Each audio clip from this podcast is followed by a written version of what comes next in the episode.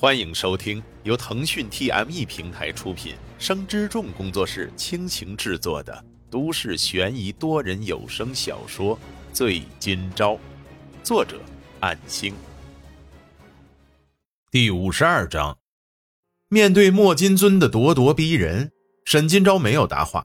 尽管自己没有能力与之对抗，但是并不会屈服，因为见到他的那一刻。回想起慕成雪被家人送出国的原因，导致了慕成雪的悲剧发生，不也是这个人间接造成的吗？自己会有这个田地，这一切绝对与他有关。尽管出于憎恨，真的很想打人，可也必须忍耐。不论是为了姐姐，还是慕成雪，都不能让这个家伙想惹恼自己的方式得逞。怎么，见到老同学连话都不说吗？莫金尊慢悠悠地说着，仿佛忘记了他在医院时的情绪暴走。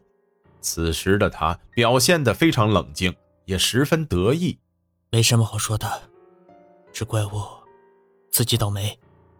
是啊，你不只是倒霉，还很会连累别人。呵呵，刘梅这个人你不陌生吧？沈金钊听到刘梅的名字，不由得正视莫金尊。难道？真是这个家伙，你，你想怎样？你和我之间的恩怨，为什么要扯上别人？我只是想看看到底是谁那么不开眼。怪只怪他不识抬举。本来我拿他和李伟也没什么办法，哼。可是呢，刘梅居然欠我家一大笔钱呢，这就不能怪我通过常规手段催他还债了。常规手段？你那是逼人上绝路啊！既然你都这样说了，那你肯定知道刘梅去哪里了吧？刚刚小跑过来的乔可奈，因为转角的关系，只见到沈金钊的背影，然而却听到沈金钊的怒斥，突然呆在墙边，不敢出声。呵呵，随你怎么想吧，反正不用我出手，我家里的人自然会帮我解决这件事。只要我真的想。弄死你还不是像捏死一只蚂蚁？是啊，你不就是这种自私自利的人吗？沈金钊无惧着莫金尊的话语威胁，如果对方真的要行使暴力，自己绝对逃不掉，也没有必要去逃避，但是也绝对不会轻易让这种事情不了了之。找到刘梅是不是对你有好处呢？哼，那我不妨告诉你刘梅的下落。莫金尊把刘梅目前的所在地道出，随后说道：“信不信由你。不过你真的敢向警方告发他的下落吗？哈哈，真有意思。刚回来就遇到你，真的是很有意思啊，沈金钊。你这样做有什么好处？有，肯定有啊。难道你觉得我会轻易放过你吗？哼，等着瞧吧。”既然罪名无法制裁你，让你躲过一劫，以后绝对没有你容身之处。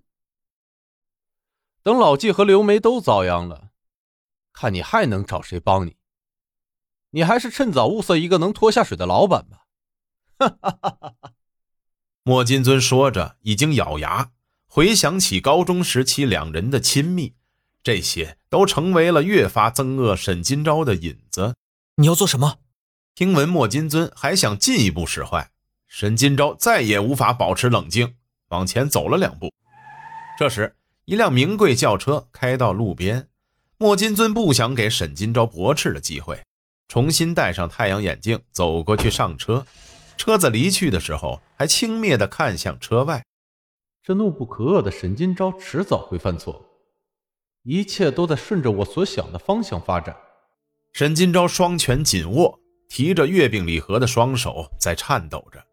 小赵哥哥，乔可奈从后走出，轻声的呼唤着。沈金钊顿时浑身一颤，平复了愤怒的情绪后，转身强行挤出微笑，说道：“啊，小奈，你来了。你看，我和老郭做了好多月饼呢。”小赵哥哥，那个人，那个人说的是真的吗？沈金钊愕然，脸上的微笑变得僵硬。原来小奈在后面偷听，那么刚才的对话，全都被他听见了吗？乔可奈双眼红红的，似乎在害怕什么，甚至是在害怕他沈金钊，变得提防而退缩。然而却不得不坚强的站在原地，仿佛鼓起了勇气，说道：“他说是你害了妈妈，为什么是你招惹了那个人？所以他找妈妈麻烦，是这样吗？”虽然内情极为复杂，可小奈所说的并没有错。沈金钊愧疚的蹲下，尽可能不让乔可奈仰视自己，保持歉意的低头说道：“对不起。”发生这种事情，我也不想见到他。许多事情，小昭哥哥一时无法解释清楚。可以回去之后慢慢对你说清楚吗？心中的愤怒与无奈、苦涩与悲叹，种种复杂的情绪萦绕在心头。面对八岁的乔可奈的质问，沈金钊甚至不知道该从哪里解释。那种无助的不安几乎令他想要逃离，可是并不能这样做。不论是为了小奈，还是刘梅，又或者是老刘的重托，老郭和老纪的信赖，包括为了自己，都不能逃避。更何况他只是个孩子，不论面对怎样的误解，都要承受一切。乔可奈没有追问，因为沈金钊的话相当于默认了，只能呆站在原地，情绪逐渐崩溃，痛哭出声。由于是放学期间。许多学生和接孩子的家长，以及维护秩序的老师都在校门外，而乔可奈的哭喊引起了不少人的注意，顿时驻足围观。学校的保安人员和老师都已经过来，乔可奈没有选择挪开脚步，那就说明了他此刻并不想考虑那么多，只是因为不安与想念母亲而哭泣。被众人的围观，因为都没来得及戴上面罩。沈金钊明知道事情会演变得越来越糟糕，可是自己并不能放下乔可奈不管。直到他被学校保安架起来，被质问惹哭孩子的原因，沈金钊刚想解释，周围凑热闹的人突然说了一句：“这不是那个谁，那个沈金钊吗？”之类的话，周围顿时就炸开了锅，因为这些人对这个名字还停留在一个罪人的印象，甚至有人喊了报警的呼声。沈金钊没有理会其他人的各种指指点点，而是把相关证件交给为首的女性老师和安保人员查看。好在老师看到证件后立即理解了情况，于是蹲下询问乔可奈为什么哭的原因。乔可奈点点头，似乎认识这名女士。围观的人变多了，乔可奈也很害怕，甚至想要逃开这种地方。稍微冷静之后，这才意识到闯祸了。然而，看向小昭哥哥的时候，他一脸平静；甚至看向自己的时候，还能保持那仅有的微笑。